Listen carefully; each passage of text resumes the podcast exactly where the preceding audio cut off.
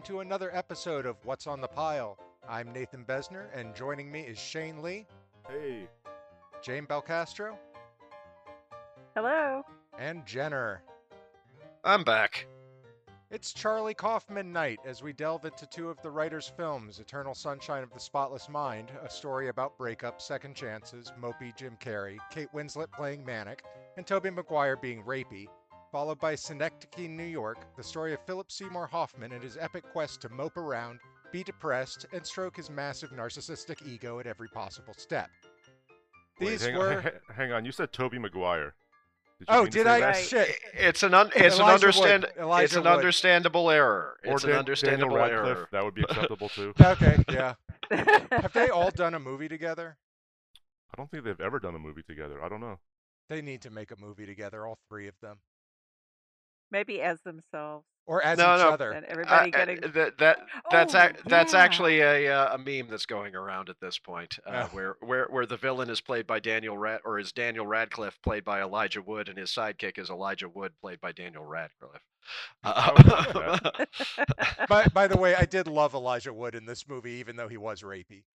Yeah. oh no, he, he, he was he, Oh, it was yeah. a magnificent performance as a complete douchebag. Um,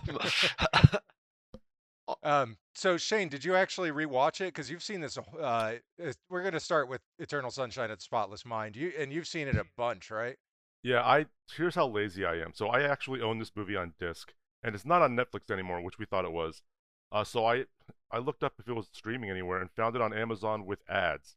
And instead of putting my disc in or walking across the room, I actually watched this movie with ads. Um, and just mute, it just muted it during the ads. There were a lot of ads. Each ad section was like two minutes long, which I have to allow I am genuinely curious as to what ads they thought would be a good idea to place in Eternal Sunshine of the Spotless Oh, Mind. I think it was mostly insurance. I don't know. I, I just muted it. while the ads were on.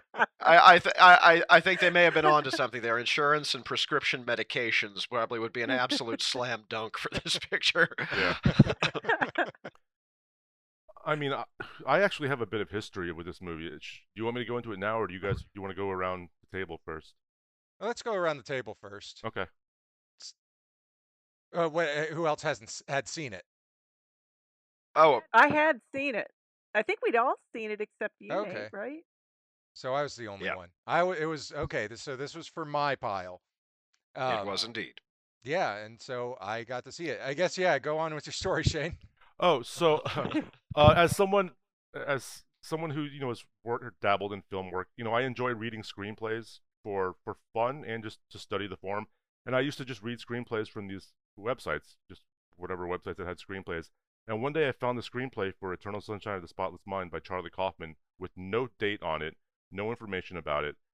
And I just because I'm a Charlie Kaufman fan, I just read it. I didn't I didn't know if it was in production, if it was an early draft, or if it was just some lost thing he never made, and was completely blown away by it. It was the most amazing thing I'd read.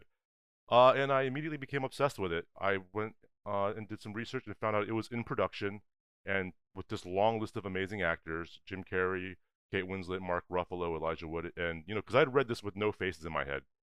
Um, I mean, Jim Carrey made me raise eyebrows a little bit, but I think even then it was pretty well known that he he's not like the happiest guy in real life. So I thought, okay, that could work. Um, so yeah, I just followed the production religiously until it, I think it debuted at Sundance or whatever, or you know, some festival, and it finally came out. And that day, the day it came out, I was supposed to go visit my friends in New York for the weekend, and I told them I'd all, told them all I'd be late because I had to go watch a movie. Uh, and um, honestly, my first viewing of the movie was, I was not disappointed. I was more confused. I don't know if you guys know much about the early draft that I read. That I think it's on the internet somewhere, but uh, the draft is the draft I read is very different. Um, it starts with it starts and ends with scenes set 40, 30, 40 years in the future. Like it starts with this old lady with this book she's trying to Oh. get published. It turns out that's Mary. It's Kirsten Dunst's character. She's been crusading against Lacuna for her entire adult life, and she's trying to get this tell-all published. And then it ends with Clementine, um, old Clementine, going to Lacuna to get erased, and Tom Wilkinson's there. He's he's super old. His character's still there, and we see on her screen, on his screen, that she's been erased 15 times throughout her adult life, and it's all been Joel, just over and over and over. Uh, it ends with her on the table getting erased, and then Joel calls, leaving a message on her answering machine. Because I guess back then he thought we would always have answering machines. uh, it's it's Joel calling, old old Joel, and the technician erases the message, and then the movie just ends. So I That mean, sounds like the Charlie Kaufman I know. yeah, it's it's a darker draft, and you know because I read it not knowing who was in it, who was directing, I didn't know it was Michel Gondry. I was sort of picturing like what Spike Jonze would have done with it, a sort of just darker. Because you know Michel Gondry kind of it's kind of a whimsical. I mean it's sad, but it's sort of a whimsical, not like a fairy tale, but it's it's got it's got a lot of um It's childlike. yeah it's childlike, and his like his like um the best way I could describe it is his like sort of homemade brand of special effects. Like he does a lot of in-camera stuff, or even the the stuff that isn't in camera is sort of has like a uh like a homemade like crafty kind of look to it, which is not what I was expecting because the script has some very specific things about the way that the transitions work. Like like when a memory is going out in the script, everybody starts everybody but Joel starts talking in a monotone. They they drop all emotion and just start talking like robots, and that's how you know that the memory is going. Which I guess I can see why they changed that. I, I you if you try to do that in a movie, people might just think, oh, why did this person suddenly stop being a good actor? Like why was she why did she stop acting at the end of the scene? Um, there's a lot of stuff like that that um, just wasn't there, and it was a different tone than I was expecting, a different look, different feel. So I have come around, by the way. I, I love this movie, but I, my first um, my first viewing, based on my reading of the, I guess, the first draft or early draft, was uh, a bit confused. So uh, that's my history with the movie. That's very interesting. ti- uh, It is very. I, I have a tiny history that not nearly as good as that. I watched it one time, and I think that I didn't pay attention because I thought that the beginning was uh, the beginning, not the middle. and I Yeah. was like, I, for some reason, I got completely confused about the the time and the events, and I completely forgot about the ending, and I hated it. And then I rewatched it the other night, loved it. So Interesting. that is. I think I, I think I had a friend because because he knew that I'd you know skipped the first half of our get together to go watch that movie. He ended up going to see it right after the weekend was over, and he was very confused too. He didn't know it was about memory erasure. He didn't know there was going to be time jumping. He thought it was just linear story that made no sense. And I I I think he's come around too. I don't know. I, I guess it yeah I guess it is confusing if you don't know what's going on going in. It it doesn't really telegraph. It doesn't telegraph the time jumps at all. You kind of had to put together that the movie's in reverse, just based on clues. I mean, it's all there, that makes me feel better. That makes me feel Yeah. much better. No, I um uh I, I liked this film uh, tremendously the first time that I saw it. Uh, at the point it uh, or, or when I saw it, I had not seen uh, being John Malkovich. Uh, uh, I still haven't seen Human Nature, and I think I saw adaptation not long uh, uh, before I saw uh, Eternal Sunshine of the Spotless Mind. Loved adaptation. Still my favorite Charlie Kaufman or Spike Jonze project. But this one I I think is a lovely film. It is. I hadn't seen it in a long time, and I think reviewing it at this point um, did give it a slightly different cast from the first time that I saw it. In that I had not realized uh, when when I saw it the first time because even before they were referring to them, I was very into Manic Pixie Dream Girls at the time that uh, uh, this was uh, that uh, this was made. I didn't get what a complete cipher the script had uh, had made of Clementine, uh, simply because the whole thing was so uh, focused on uh, Joel's perspective on thing. Uh, I, I kind of had to reverse engineer the idea that we see almost none of the actual Clementine. It's mostly just Joel's perception of Clementine that we're seeing for most of the picture and also did notice the slight little nod, I guess, to the way that the uh, that the script originally ended uh, at the uh, very end, where they replay the same shot more or less of the two of them going down the beach at Montauk, uh, I believe two or three times, uh, which is as close as they get to the uh, uh, to, to the uh, conclusion that uh, uh, apparently was in the original script. That being said, I think this is an interest of a very dour take from the writer being leavened somewhat by a somewhat more hopeful take from the from the director. When when Jane and I were talking about this a bit before we actually ended up rewatching it, and it- Jane was very much in the mindset of uh, it's a it's a dour and downbeat film, and I don't like it at all. Uh, because they're just gonna make the same damned mistakes, and that's terrible that they would do that to But- each other. Just keep torturing each other in perpetuity. I, But- it's- but but as I said at the time, uh, I I'm but I've changed very- my mind. you change your mind uh, because, as I said at the time, uh, the author would agree with you, but the director might not. Um, you were going to say, Nate. Oh, uh, I actually I had a conversation with Jess uh, just after the movie ended, where we had two different takes on the ending. Where I said uh, I found it to be kind of a, a down ending because they're just going to be an awful in an awful relationship for the rest of their lives. It's just going to happen over and over and over, not knowing that that was in the uh, in the actual script. But that's the feeling I got from it, and she got the opposite feeling that they're getting a second chance and uh, I, I deferred to to that interpretation. But now I'm thinking maybe I was onto something. I think you're both right.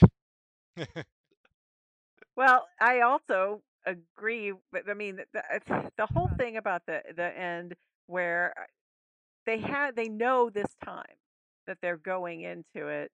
Um, I mean, it's still dour. I s- still enjoyed it much more this time, but uh, I I feel at the end they were agreeing, knowing ahead of time that they had failed one time, that you, they might be hyper aware of every little thing from here on out. Be like, I wonder if you didn't do that before, you know, or pick on each other about it. But- but that's like not in the movie. This is just my feeling.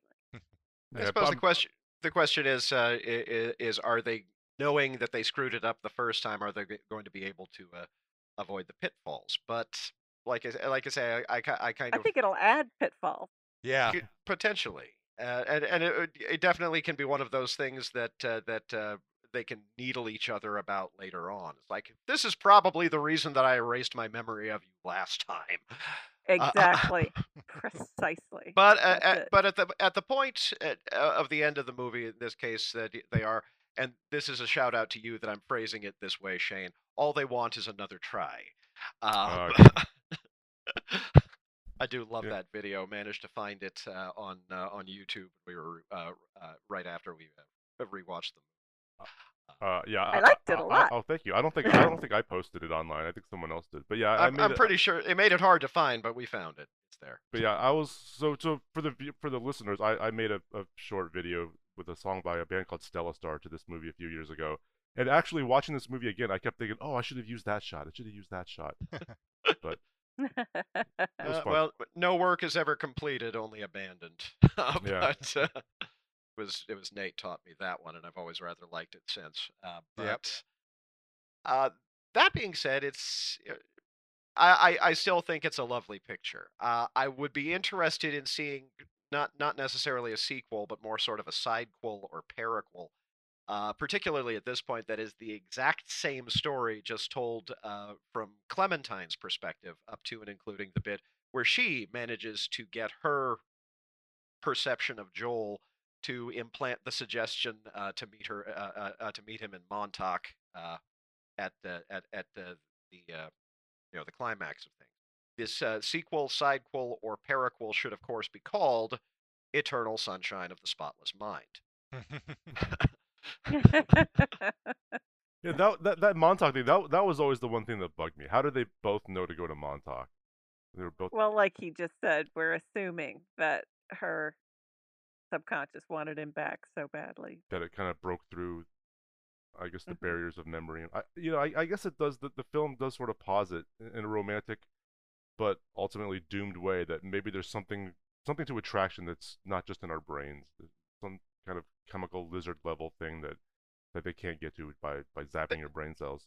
There's definitely a bit of magical thinking in the movie, which is uh, kind of amusing when you think about how utterly lo-fi most of the uh, uh, actual tech that we see in the movie is. Uh, but uh, yeah, no, I, I I I think the suggestion is that you know, uh, much as they try to quit each other, they never quite can completely, which I think is probably born through through that uh, that script uh, that you read. Um, one thing I well, I liked also about Clement- feel. Oh, sorry. Oh. Go ahead. I was just going to continue and just quickly say that that receptionist being so in love with her boss was a big clue that it didn't. It, it was probably more lizard brain. Yeah, I, Um, I, that I think in the original script she actually had an abortion, which oh, good yeah, which is.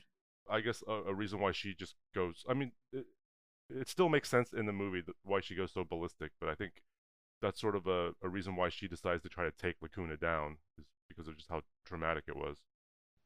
I suppose the uh, uh, the uh, under the hood, uh, so to speak. I guess one of the questions of the movie is: Is it possible to retroactively re- withdraw consent for a uh, um, elective uh, neurological procedure? That's just something that I'm just going to leave there. That was just the thought that occurred to me. It's brain damage. It's brain damage. is brain No worse than the uh, than a night of heavy drinking. um, Um, I'd like to talk a little bit more about uh, Michel Gondry's uh, style, his, his kind of whimsical, childlike style, uh, and some of the way he's he uses uh, the language of film.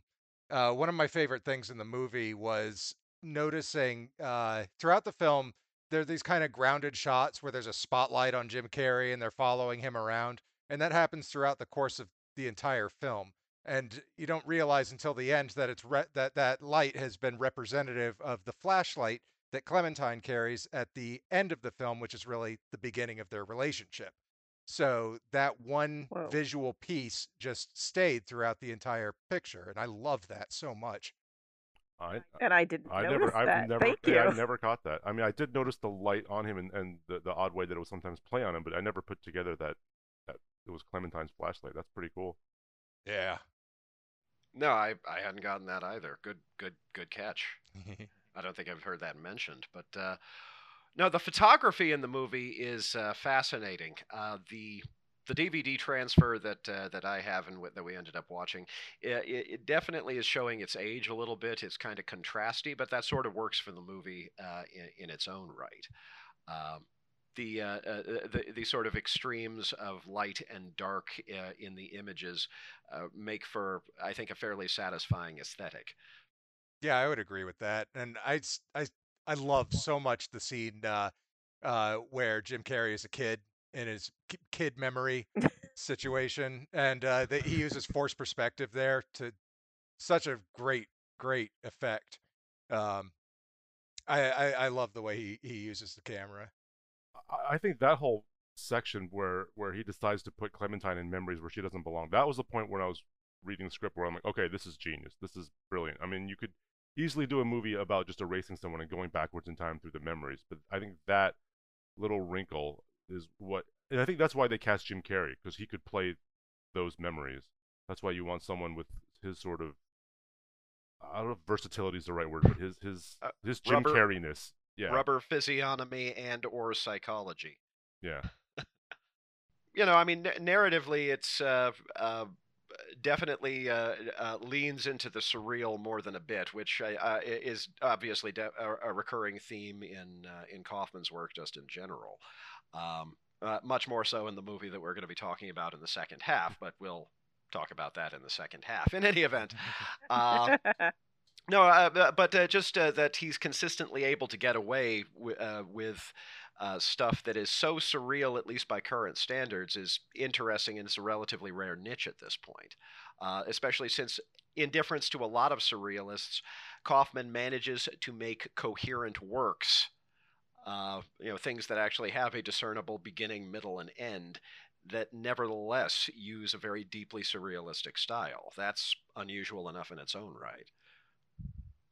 a conversation I had with Jess after the film ended uh, was what was wrong with Clementine, uh, psychologically speaking. Because what I got from her throughout the film is bipolar, because I'm bipolar, and that so of course that's what I saw out of her character.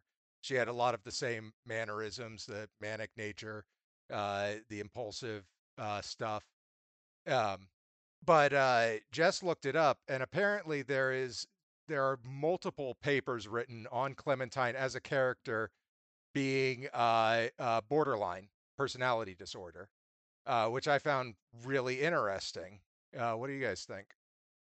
I think I know not enough about it. So, sorry, Shane. I think I would agree with the borderline personality disorder. It's been a while since I've studied this, but um, I do think it's it's less extreme than bipolar. Um, does she really have the the depressive episodes? I mean, That's true. part of it, part of Well, I don't know. She was freaked out, shocked, and crying, but she wasn't at any point like like unable to move because she was so upset about anything. So yeah, I don't know. Well, again, at the same It's time, we're we're seeing a lot uh, her character almost, not quite, but almost exclusively uh, through uh, Joel's uh, perception of her. So it's it, it's possible that his memories are not entirely accurate. That he's either uh, making things that were extreme more extreme or muting it. It's a little hard to tell, Yep. which I suppose is kind of the point in its own right. But I was actually referring to the part where she was um like the live parts where she was with Elijah Wood, Ah, rapey ah, boy. Yep. yeah. because she was freaking Well- out well- like but then again who wouldn't if you were having all of these conflicting I- sort of feelings and I- I- memories in that ca- in that yeah, in that case, it was uh, he was pushing her too yeah, he was almost you know inviting weapons grade deja vu. Yeah, I, I feel like she was just Mhm. reacting to things poking parts of her brain that shouldn't be there, like the the, the Right. lingering memories. So I don't know if that was, I don't know if that was necessarily because of any sort of personality disorder. I think she was being triggered by by past memories or something. Yeah, But, on uh, the whole, outside of Joel's memories, I think she presents a somewhat more even keel uh, than uh, than she does in the memories. Yeah, I mean, speaking of Elijah Wood, I think we all enjoyed his character a lot. Um, I was really happy to see that he was cast after I read that character. I, I initially was kind of unsure what his purpose of the movie was, but I was thinking about it, and I think maybe because his storyline doesn't really go anywhere. Um, it does have that great intro where he just shows up and it's like, what the hell? Um, but I think it might be Kaufman thinking, well, this movie is introducing a new technology. How could somebody ab- you know, with any new technology, some douchebag is going to try and abuse it. How do we how, how do we Mhm. examine how that kind of technology could be abused by by some unethical person? That was my take on why his character, and, and it's it's also you know vastly entertaining. It Yes. is, but I also felt like, you know, it was a good contrast because, you know, he was trying to do all of the things that Joel would have done and it was not working. As- she knew there was something wrong. As, much of a It- mess as uh, as Joel was, he was at least genuine about it. yes.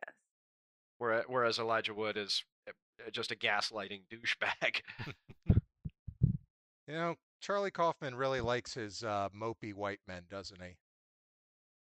I mean, he is one, I would imagine. Yeah. Yeah. You got to figure that was uh, sort of his native filter. Uh, still, still interested to see. Uh, I'm thinking of ending things his most recent picture, not least because the protagonist in that is a woman. Uh, which, granted, I haven't seen Anomalisa, but most of uh, most of Kaufman's movies feel like they view w- women as a fundamentally unknowable thing. Yeah. Um, unless it's Catherine Keener, and even then, you know, she's you know being her most Catherine Keener-ish. um, Which the whole thing made me think of kidding. If any of y'all haven't seen that, that is a that is a television show on eh, what what is it on Showtime? I believe it was Showtime, but yeah, that was Jim Carrey and Catherine Keener and Michel Gondry, oh. uh, and Oh, ultimately, yeah. and I d- uh, ultimately a really good series. That is on So my, good. That's on my pile. Just really hope they don't get they don't get another season because they finished the second season perfectly. Yeah. Hmm. I want to talk about the, the score a little bit. I mean, Jon Brion is one of my favorite composers. He has a very distinctive style. I actually, so I mean, he composed the music for this and for uh, the other film we're going to talk about. When all the films I've made, the short films or features, I always use Jon Brion music as my temporary scores. And then when I send them off to my composers, they listen to it and they, they watch it. They're like, "How am I supposed to top this? Like, what, like, what am I supposed to do now?" but uh, I don't know because he, he he there's just so many different moods that his his music captures, and it's all sort of like quirky and and and, and very interesting musically. So I just I, I'm a big fan of his of his compositions. No, very fine composer. Uh, one of those, uh, and, and also very often, considering just the the, uh, the filmmakers that he works with, very often sort of an, an innate mark of quality uh, when he turns up in the credits list for a picture in the first place. He's done a fair bit of stuff with uh, with uh, P.T. Anderson, yes, mm-hmm. and uh, David O. Russell as well. I, th- I think I use I Heart Huckabees on uh, part of our, my my film. Um, yeah, I mean it all. It, it's interesting because it all kind of sounds the same, but it also it, each each track is very different, but you can always tell it's him. I think I saw some.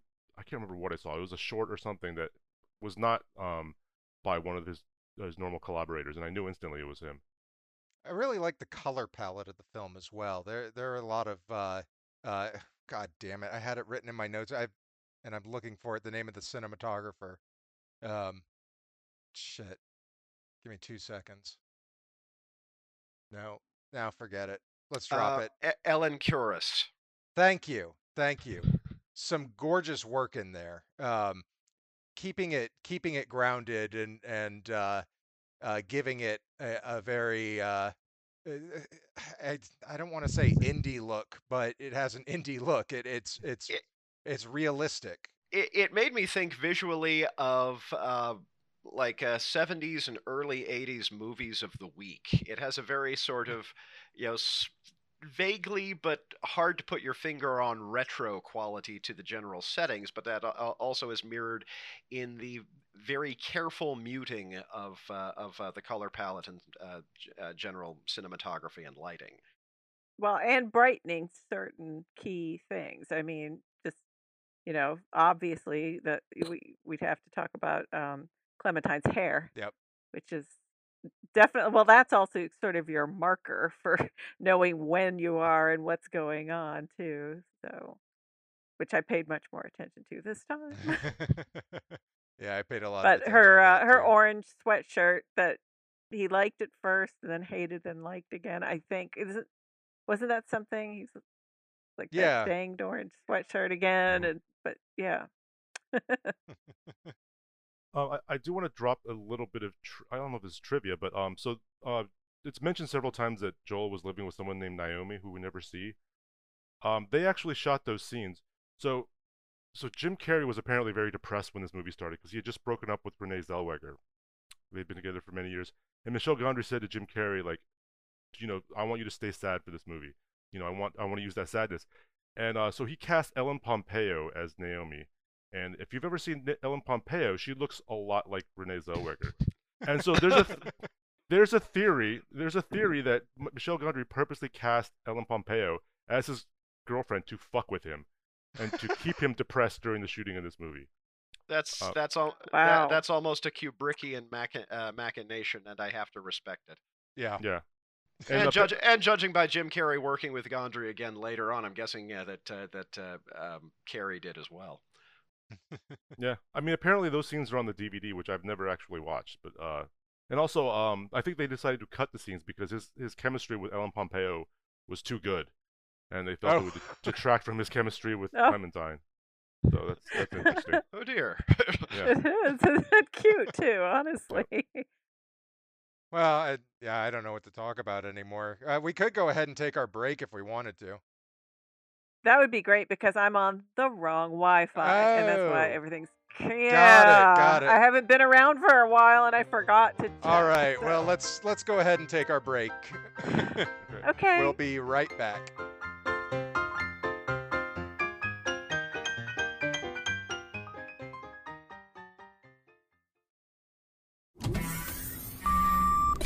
Turns out they're more closely related to uh, cacti than, uh, you know, the Earth primates, but. Deep in the forgotten corners of our galaxy, a mighty space hulk blazes through the stars. Thrusters Prime. Its crew, a motley gang of misfits who are just out for a good time. He's sparking, for fuck's sake. They have harnessed the mysterious fuel called nostalgia And we're off, alright. by remembering the cartoons of their youth.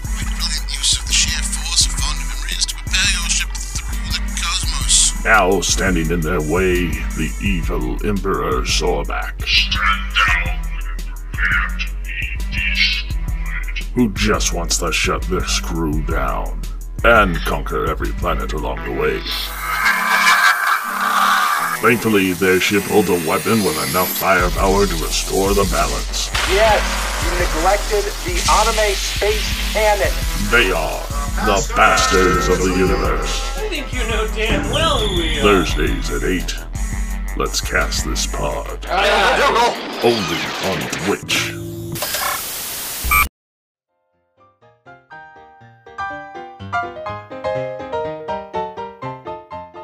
And we are back. Uh, now we're going to talk about Synecdoche, New York. I can I have a hard time saying that word. Me too. Synecdoche. Me too. Synecdoche. I Synecdoche, have New York. uh, I- I've spent a fair bit of time in the in the actual Schenectady, uh, in, including actually uh, a couple of years ago uh, uh, seeing Hamilton in the uh, uh, the uh, Schenectady downtown theater district. Uh, so that uh, gave me a little bit of a giggle rewatching this uh, at this point. But uh, yeah, ba- basically, it's I've got relatives in Niskayuna, which is I want to say Cayuga Indian for next to Schenectady. Um, but um, So it, it is it, it's Schenectady, not Sy-. It's Schenectady.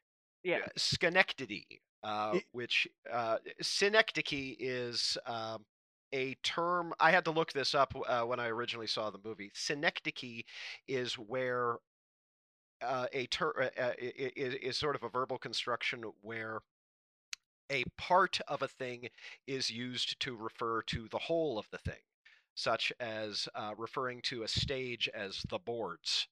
Okay. in, I got to go out on the boards. if you're an actor. Yeah. Got it. Yeah. Got it. Interesting. Which weirdly, which weirdly enough, knowing that uh, going into the uh, uh, uh, the movie the first time, which I think I actually uh, picked up uh, a used copy of when I was uh, when I was staying at your place uh, for those couple of months in 2009.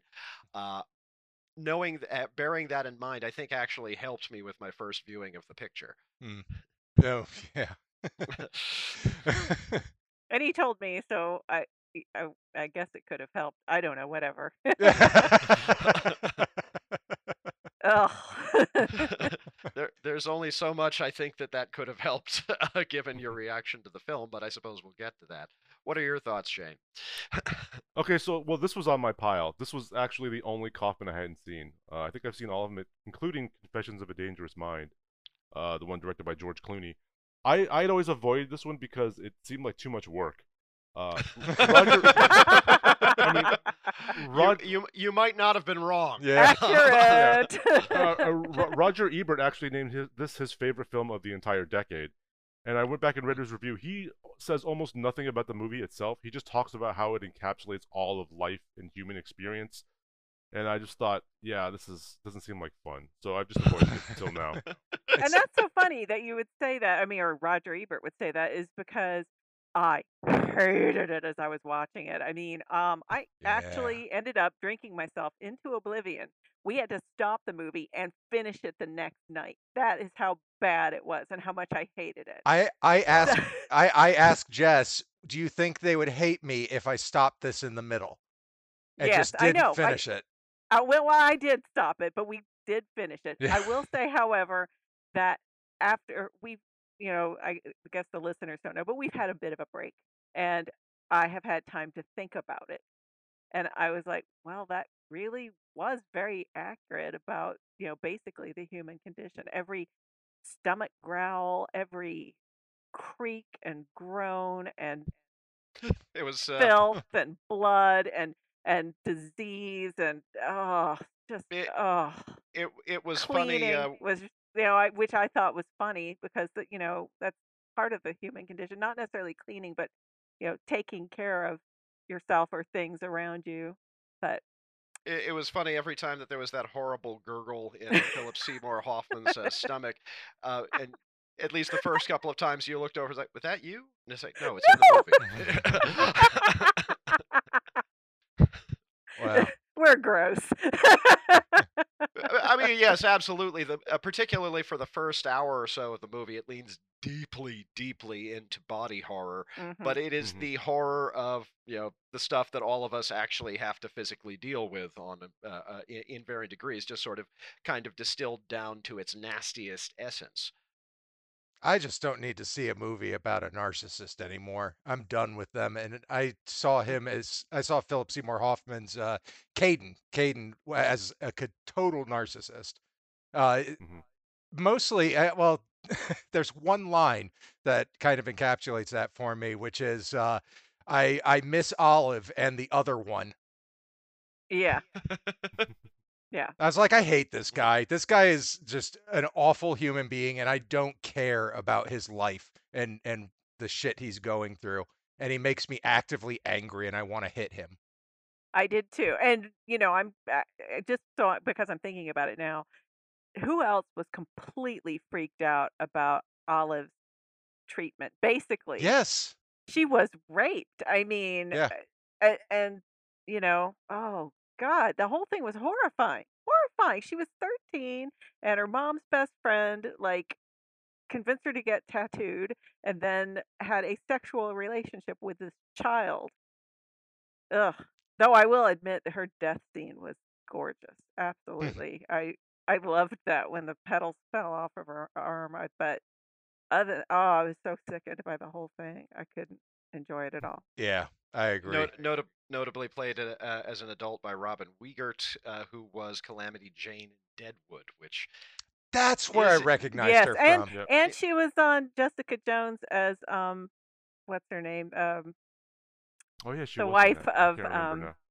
yeah, the wife of uh well Hogarth? Trinity, Carrie- yes. Carrie Hogarth, Ann yes, Moss. Carrie-Anne Moss, thank you. Trinity. Hogarth, Hogarth, yes. Because we were also just in, talking uh, about the Matrix. so- I think she was also in Lost as Juliet's dying sister, I believe. oh, Well, I don't remember that one. I, I don't think I got that far into Lost, uh, but uh, now this uh, th- this is the phrase that uh, that came back to my mind, and I think it's one that I lifted. I want to say from Roger Ebert's review of Aliens is this is not what we are talking about normally when we refer to films as entertainment, which is ironic because Aliens is unbelievably entertaining and always has been.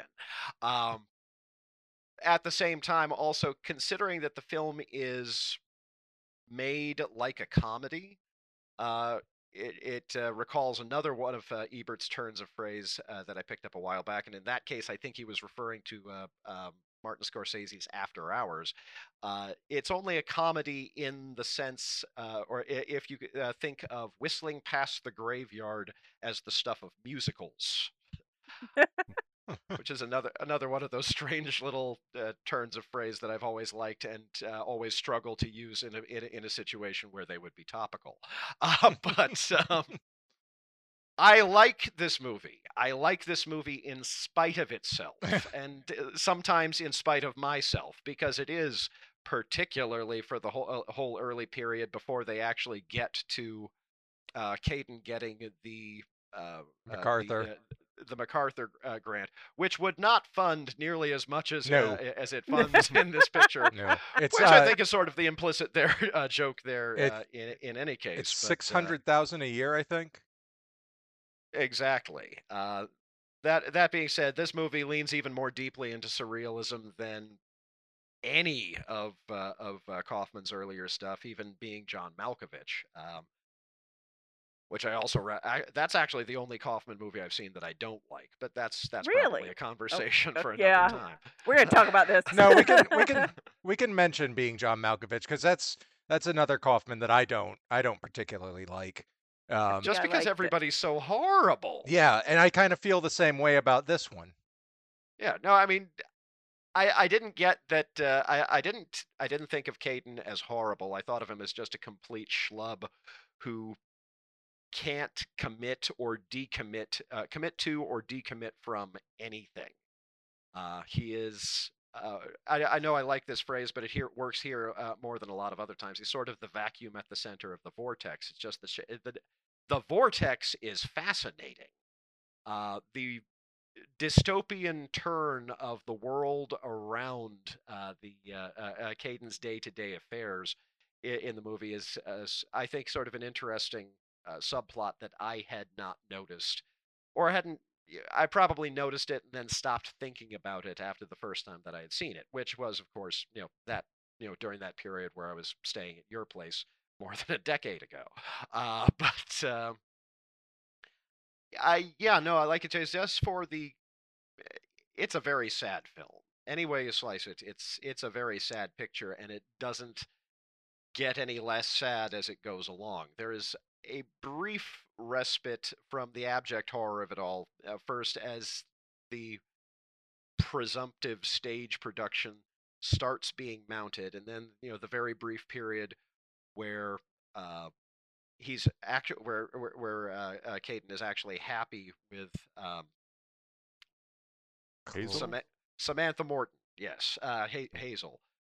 Now, I, I think it's wonderfully inspired that they managed to get uh, Emily Watson to play uh, Samantha Morton in Hmm. uh, in a movie with Samantha Morton. If they could have just gotten, even just for a moment, Emily Mortimer to play Emily Watson playing Samantha Morton, they would have had the trifecta there. Uh, but- yeah, I, I did think at one point, like, how many versions of this of itself is this movie gonna have in it? But uh, I I do uh, when the cast list came up, I was very impressed with the list of actors, particularly the actresses. It's just a laundry list of actresses you want to see in more stuff. Mhm. Samantha Morton, Emily Mort, or Emily Watson. Now I mixed up. Emily Watson, Diane Wiest, uh, Catherine Keener being Catherine the most Keener, yep. Catherine, being the most Catherine Keener Catherine Keener has ever Catherine Keenered in a movie. Yeah. Um, Michelle Williams yeah, Uh-huh. and uh, Jennifer Jason Jennifer Lee. Jason Lee. Yeah. Hope Hope Davis. Yeah. Oh yeah. with that horrible thing happening to her feet. what the hell was up with what those shoes were doing to her feet? Ugh. yeah, It- it- a giant pustule on the toe, and then it's Ugh. all engorged later Ugh. on. Yeah. Uh, It- it's it's one of the grossest movies that i I mean it's a low key gross, but it's low key gross all the way through, uh, and that's very rare for movies that, well, usually don't don't involve you know Jeff Goldblum turning into a fly. Um, well, but they normalize it through the whole thing. Like this is just this, you know, like they ignore it. They don't ask, "Hey, what's wrong with your shoes?" Uh, Although I will say at one point, and I don't remember who was asking when he, when he was trying to drink soup. When he Oh, was he's just doing the thing with his mouth. Oh God! He's trying to oh. salivate. Somebody did ask him, "What are you doing?" And he's like, "I tried to work up saliva to drink Yeah. soup." I mean, this was a tough movie to watch. I don't think I hated it. I'm still trying to make up my mind about it. But um, I feel like it was. I feel like the opening scenes, like the very opening scenes, is sort of a snapshot of his life, his, his family, people around him, and everything after that felt like just this fantasy of self pity. yes. Like- Yes. Like nothing was, nothing was really meant to be taken at face value, and yet we're just supposed. nothing's really meant to be real or anyway. It's, it's almost uh, felt like a like a like an idea instead of an actual story, like a thought experiment or something. Just how how deep can we fall into this guy's well is what this movie felt like to me. I mean, reading up a bit on this uh, picture before the episode this evening, uh, apparently this project was born out uh, w- w- was born out of uh, some instance uh, a couple years before where somebody had approached uh, Kaufman and Spike Jonze to make a horror movie, which actually I think does balance uh, balance an equation for this. But uh, they said uh, they decided apparently instead of uh, making a normal horror movie, they just wanted to make a movie about the stuff they were afraid of, you know, like you know mortality and you know confusion, you know, self delusion. Uh, you know, that thing on my back that you know tur- it wasn't there yesterday and is now. Um, but yeah, no, like I say, it is. It, it is uh, it, it, for for a film as, as sort of intellectually designed. It's a very deeply visceral picture, and not in in, in anything resembling a pleasant way. Um, it- as I say, it's it's a downer. It's uh, definitely depressing. I as I, I I like it. I think it's excellently done. I'll be damned if I can tell you why I like it though. Um, Yeah, I, I wasn't I wasn't a fan. Um, I didn't I don't like I think I might not like Charlie Kaufman. I think that might be my issue. I, I don't like his mopey characters. I don't I don't like his witty dialogue. Like th- there was a point where um, I quoted this. Uh, you can tell me because you can't tell me was a line, and it that one line bothered the shit out of me for some reason. It's it's you can't tell me because you can't tell me. I it, yeah, it's multi-layered. The movie's multi-layered. I get it. I don't even remember that line. I don't either. Uh, I oh, when he when he was in the when he was in the doctor's office, Yeah. Yeah. Okay. where the doctor just kept uh, kept saying, "You you can you can't tell me, or you can't, or, or you can't." Yes. And it just kept going and going. He kept saying it over and over. And I was like, I It- fucking get it. It's it's like a Samuel Beckett farce. Uh, it's uh, Look, the whole movie just wanted me to grab a bottle of uh, fake tears and squirt them in my eyes, like like he had to. I, I mean, when he found out Olive died, remember that? I mean, what what was that? What was? I mean, I understand he didn't have his brain wouldn't allow him to make his own tears, but and the big pink box that said nose. nose. what was that? oh well, I mean, this I is guess pink. She likes pink. Uh, now, I, I, I, I, I, given that this show is probably you know, fairly unforgiving for people who haven't actually watched the movies that we're talking about, I think this is one of those ones that is going to be that to an order of magnitude uh, more so than usual. Uh, just because if you try to describe the movie, it will not make sense. If you explain the sequence of events in the movie, it will not make sense. Uh, it, they they could have called it art film, and it probably would have uh, have uh, not really lessened or increased the impact of the thing. It's If you watch the movie, it will not make sense. well, that's, well, that's the thing is I I think it kind of does. I have just yet to quite assign a one to one value between what I think was happening in the narrative and what was actually happening in the narrative. If if that makes any sense. The movie's got me thinking that it's smarter than I am, but I'm not actually sure that it is. Uh, I think that this may have been something where this was just the shit that he wrote and they went with it. That's kind of the feeling I get as well. I- I- I- it's uh, i- i- it's almost challenging you to uh, uh, to a, a death of the author interpretation. but hey, Tom Noonan was in it. yes. Oh, he I- was great. Yeah. no, he he's always delightful. Although Which he too ended he? up. Uh, he was uh, the uh, the Sammy. tall stand-in for Ka- Sammy, the tall stand-in for Caden. Got it. I, I, I I really enjoyed the whole subplot of him taking over his life. Him and uh, who's the other one? Emily Diane Watts Weiss. Yeah. or Diane Weiss. Yeah, kind of just taking over his life. I thought that stuff was a lot of fun. As much fun as this movie could be, I thought Tom Noonan and Diane Weiss were, were great. I loved when uh, Tom Noonan came in for his uh, uh, audition and just lays his character out completely, like right in front of him, and it's that that was a great moment. I've been watching you for 20 years. and and admittedly some one of the little sub games you can play with yourself particularly in the uh, before Tom Noonan tips the hat is seeing all of the places that he turns up before then in the movie, Oh, which which was something at this point that I was watching for. okay. I I, was not. noticed it a lot, but I yeah, he's probably in missed he's in the he's in the opening shot. He's in the bedroom at one point, brief, very briefly. I for some reason for some reason I thought he was before the father died. I thought he was supposed to be uh Caden's dad or something like that. I don't Uh. know why I thought that. I didn't notice him. It, it's like I say, I think this is one of those movies where either you're going to like it and be uncomfortable with it, or you're going to not like it and be uncomfortable with it. I, I'm not sure if there are any other uh, options uh, to that. I'm- I I'm not sure if I was uncomfortable with it. I I kind of I kind of got I got the timeline. I, well, it's all linear time, but I I got the the layers. I I understand each each different level of the play that was going on simultaneously. I you just just still you just still fucking hate it. yeah, I just don't I don't like it. I don't I don't like the writing. I don't like any of the characters. Not not a single one of them. I found them all to be atrocious in one way or another.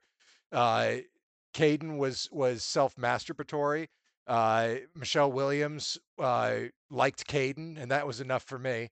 Uh Olive was fooling herself in her later day. I mean, you know, talking about. Well, actually, Jenner, you had something to say about that when Olive was making Caden confess to something he actually didn't do. Yeah. Well, you I, had I- some sort of thoughts Oh, about right. that? Well, no, I had I had noticed, and I hadn't noticed this the first time, or at least again, it had been a while, so I didn't remember uh, if I had noticed it or, or not. Uh, they uh, the brief reference uh, of uh, Diane Wiest's uh, character uh, to her, you know, lost love Eric, which of course was the name of.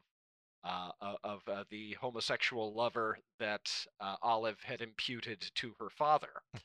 Uh, so there's an interesting, strange little rhyming callback, uh, of which I think there are quite a lot buried in this movie. Um, that said, I still, uh, I, I think it's, uh, I, like as I say, I think it's an exceptionally executed film. Uh, I don't get Ebert's, you know, falling all over himself for it.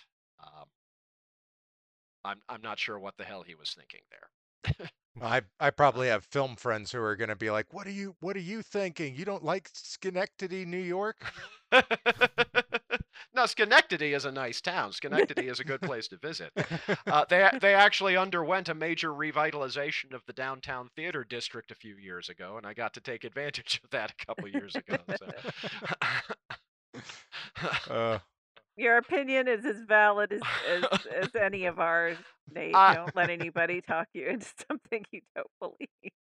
Because I, I, I absolutely agree. It, it is a hard movie. Nobody's likable. Um, I've gotten, as I, I've noticed as I've gotten older, um, I, I don't like, uh, I won't like a movie because nobody's likable. And Mhm. I know we were just talking about um, uh, being John Malkovich, and I used to love it.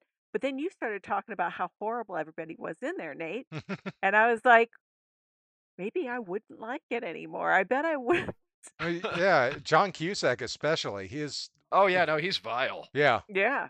I, I kind of, I don't know, maybe it's because we're raising kids and we see that kind Yeah. of thing. And we don't want to see that in anybody. Not, you know, we don't want our kids to do it and we don't want anybody to do it around our kids. There's probably a Yeah. level of sensitivity there that uh, Maybe. I didn't used to have. Maybe. I, I mean, I think I think I enjoyed it being John Malkovich initially just because it was full of surprises. So I left the movie thinking, "Wow, that was really inventive and fun." Having watched it a couple of years ago, or maybe last year again, I was yeah, it was just kind of like swimming in muck. Everything was so everything and everybody was so dirty on every level, like and spiritually, cramped. visually. Yeah, Cramped. it, it just it just felt like a gross movie. I mean, still well made, but uh, not something very enjoyable. Yeah, I, I'll I'll go with I th- I think I'm with Nate on this one in in that I am not sure I actually like Charlie Kaufman. I like most of the movies he's been involved with that I have seen. Uh, I probably need to see a bit more before I come down one way or the other. Like I say, still, uh, I mean, uh, I'm thinking of ending things is still definitely on my pile. I'm still looking forward to that. Mm. See, Um, that one's my least favorite. If you think he's up his own ass in this movie, wait till you see what I'm thinking of well, okay, that gives me Uh, something to look forward to. Let's take no, that right off the pile. no, no, no, no, no. Definitely watch it. We should keep it on the pile. I would love to talk about it, but I, I did not like it. This one, I'm still not sure. You know, it's funny you guys mentioned, you know, not knowing how, not understanding Ebert's uh, opinions. Ebert, um, he hated The Usual Suspects.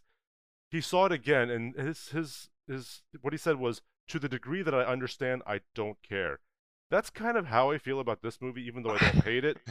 Like I I get what's going on. I see, but because it doesn't really seem like anything is really happening. Uh, I get kind of lost when a movie, even if I'm following it, if a movie is just pulling the rug out for me constantly, I just stop caring and stop responding on an emotional level. I feel like this movie is guilty of that a little bit, but at the same time, it's it's still on my mind, and I'm still, uh, it's still Oh, sort yeah, of ha- haunting me a little bit. I've I've never stopped thinking about it since the first time that I saw it. I have been up until this most recent viewing kind of wary of viewing it again. Uh, I think because I had r- uh, forgotten directly how much the movie wanted to hurt me, but I still was retaining a certain measure of sense memory there. Um, that that being said, it, it, it got me again, and I still like it, and I'm still not going to see it again anytime soon. you might have been a little bit wary too, because whenever you show me a movie that you liked a little bit and I absolutely hate it, I will. I will tear it up. You spend Right most of the movie. You, you spend most of the movie uh, as a de facto kind of turning toward me, and uh, and you're not overtly blaming me for making you watch this thing. You're just implicitly blaming me for making you watch this thing.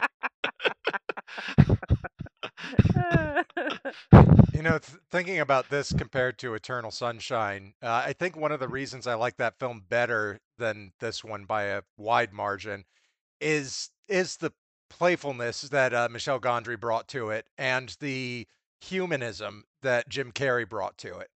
Mhm. And I Mhm. feel like Kaufman needs things to offset his unique writing. he he needs a guy to say, "Dude." Yes. Uh, as with so many artists, uh, he needs a, a counterbalancing influence. I would actually say the same thing about Gondry. Gondry's solo work I found to be a bit too light a lot of the time. Uh, like uh, it, you know, had, uh, which is I think one of the reasons why Gondry and uh, and Kaufman ma- made such a good team on that picture because you know the you know the one was uh, uh, uh, keeping the other from floating away, and the other was keeping the one from sinking straight to the bottom, so to speak. Yeah, I, I remember seeing the Science of Sleep, which I believe was Gondry's follow up to this, and, and I bel- I, I agree. It was Yeah. just, it, was like get some feet on the ground. Like, I, I get it, you're whimsical, you're, you're you're a dreamer, but there's nothing in this movie for me to hold on to. Yeah, I, I had a similar response to Be Kind Rewind. I know that the whole you know sweding thing became a thing from uh, Be Kind Rewind, which uh, was kind of a charming sort of ancillary development. But the movie itself, I found you know generally quite slight. Even if Mos Def needs to make more fucking movies, I liked that movie. I liked it. It's just it didn't. I didn't feel the need to revisit it afterwards. I think where Gondry really shines is in his short work and his music videos, where he gets absolutely, to experiment. absolutely. Like that stuff is is phenomenal. And admittedly, granted, he didn't direct the whole series. Kidding was really, really good. Okay, Really, really good. I need to give that a watch. There are parts of uh, of it, uh, especially as it's progressing, that will piss you right off. But uh, that's okay. I think that's uh, in this case deliberate but not malicious, if that makes any sense. That does, yeah. Yeah, it's it's not an easy watch, but it's it's worth it. It's worth it. I mean, that's the one thing, you know, I can say about about that is y- y- yeah, some of the characters are terrible and piss you off and you don't like where things are headed and and all of that, but unlike that and Synecdoche, Syn- Synecdoche, Synecdoche, I think I got it. Yes. Anyway, uh, took me all week, but anyway, yeah, Synecdoche. The the the thing about that is that there it just goes nowhere. I I I will say the ending was kind of nice, but not nice, but poignant. poignant. Yeah. Hmm. And and other than that, I don't know. I just didn't like it. It just didn't have that heart that uh, you weren't rooting for anybody. You were just kind of hoping that they'd get over themselves. I was, yeah, I was rooting for his death actively, Mm-hmm. and I got that at the end, so that was satisfying. Happy ending! Woo! Didn't didn't give you a lot of time to enjoy it. Launch right into the credits. But uh, Yeah, yeah. A- Actually, another uh, uh, another quick shout out for Kidding. It does have the incidental pleasure of the nicest Catherine Keener Catherine Keener has ever Catherine Keener. Are you Uh, sure? Because oh, you know, mo- there's 40 year old 40-year-old virgin. virgin, yeah. Okay, maybe forty year old. Although she did sell all his stuff, as Jenner pointed out, that makes her an evil, evil villain. doesn't make I- her an evil evil villain. Just means that you know. I yeah no that's that. that uh. That guy, like that guy movie. was just ahead of the curve. You know, I, I came into this thinking I need to watch this movie again, but now hearing you guys talk about it, I'm not sure I need to again. You guys might have changed my mind. I, I I'm still I'm still not going to commit to hating it, well, but do uh, li- I do if I like need to watch it again. do like or- I or- did or and soon. and revi- do like I did and revisit it in twelve years. Yeah. Hmm. Sometime down the line. If it can be acquired in any form uh, or, uh, or or through any signal by that point. Now, I haven't given up on Charlie Kaufman completely yet because I do want to see Anomalisa. Yeah, I, yeah, I liked me too. Anomalisa a lot. That was that was that that had some of the heart that I think something like this is missing. Hmm. Uh, As I say, I think he occupies, in in my estimation, the sort of the the same ephemeral space that the Coen brothers uh, do, which is that I like most of the work, but I'm not sure how I feel about the artists. hmm Um, like when when when the Coen brothers piss me off, they piss me off hard. Uh, Well, Eh, what Yeah. well, I was gonna ask what pissed you off that, that they've done because I, I can't. I like all of it. I, I I hated Burn After Reading. I Oh, I don't really, think I've seen that. I, so I enjoyed that. I, I, I- thought it was funny. I would have hated Burn after reading, except for the two scenes with J.K. Simmons and David Rasche, which kind of made it all okay for me. But in, in this case, I'm thinking more of No Country for Old Men. oh yeah, I didn't care for that either. I fucking hate that movie. Yeah.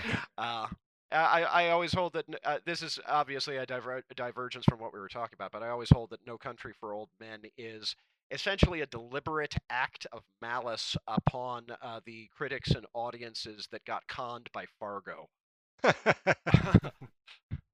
Which is one of my favorite movies. Yeah, I love Fargo. Oh, Everybody goodness. loves Fargo. Yeah. I mean, No Country for Old Men. I mean, you, you don't put that on Cormac McCarthy at all. He's responsible for maybe the worst movie I've seen, which is Ridley Scott's The Counselor. Have you guys seen that? no. I've seen the first half hour of it. I still haven't gotten around to the rest of it. But uh, no, I, I, I, I, I understand that uh, that uh, it, it's Cormac McCarthy's work. At the same time, it was the Coen brothers who actually made the damn movie. And again, selecting a Cormac McCarthy work to adapt strikes me as a direct act of malice on the audience. Ki- kind of kind of like Fargo was revenge for critics and audiences not embracing the Hudsucker Proxy, which is a genuinely nice and wonderful movie. yeah. Uh, yeah, I love that is. movie. Yep. yes, exactly. Oh, it's not on anybody's pile. No. I've seen it. No. Well, one of the things we might ought to consider for this show in future, I know we've gone way off book here, but one of the things we possibly ought to consider in the, uh, on this show in future is just sort of a general discussion of stuff that we want to have a general discussion of uh, whether or not it involved seeing stuff that we hadn't seen. But again, given the premise of the show, that's obviously something that's going to have to be used sparingly. Yeah. We'll talk about it off the off the pod. Okay. No. This whole bit, this whole sequence is getting cut, is what you're saying, Mr. Editor. That being said, we have fun on the pile. We do. yes. Uh, does anybody have any final thoughts on Synecdoche, New York? Thank God it's over. I, I mean, I think we talked about. I mean, I, mm, I mean, if you're really feeling like some self punishment and some downer stuff, watch it. I mean, it's got some great visual stuff and it's got some horrible, horrible visual stuff. If you like child abuse, then watch this yeah. movie. Okay. Yes. Ugh. All right. Well, uh, gonna- oh, I, I was just gonna say, if you're feeling down and want to stay there, you know, this may be the movie for you. I don't recommend it, but I recommend it.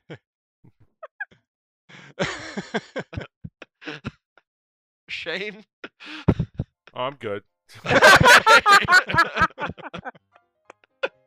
I'm glad I saw it. I'm glad it's off of my pile now. Yeah. That'll about do it for us here on What's on the Pile.